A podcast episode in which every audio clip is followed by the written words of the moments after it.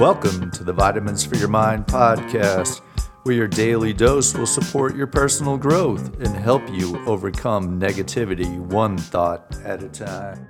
Today's vitamin is vitamin I, Inspire. It's to influence or motivate to take action or encourage by breathing life into. The benefits of inspiration are like the wind beneath your wings that takes you to new heights. When we encourage others, we are giving them our courage until they can develop their own. The adverse effects are discouragement. This will totally suck the life out of you, and it's very hard to overcome. It takes three positive comments to overcome one negative one.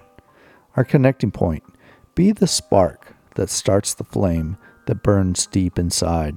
Inspiration won't sustain you, but it takes daily discipline to achieve the possibilities. Self check reflect. Where do you find inspiration and how do you maintain it? Three things to remember. 1.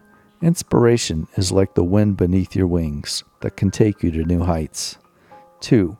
When we encourage others, we are giving them our courage until they can develop their own.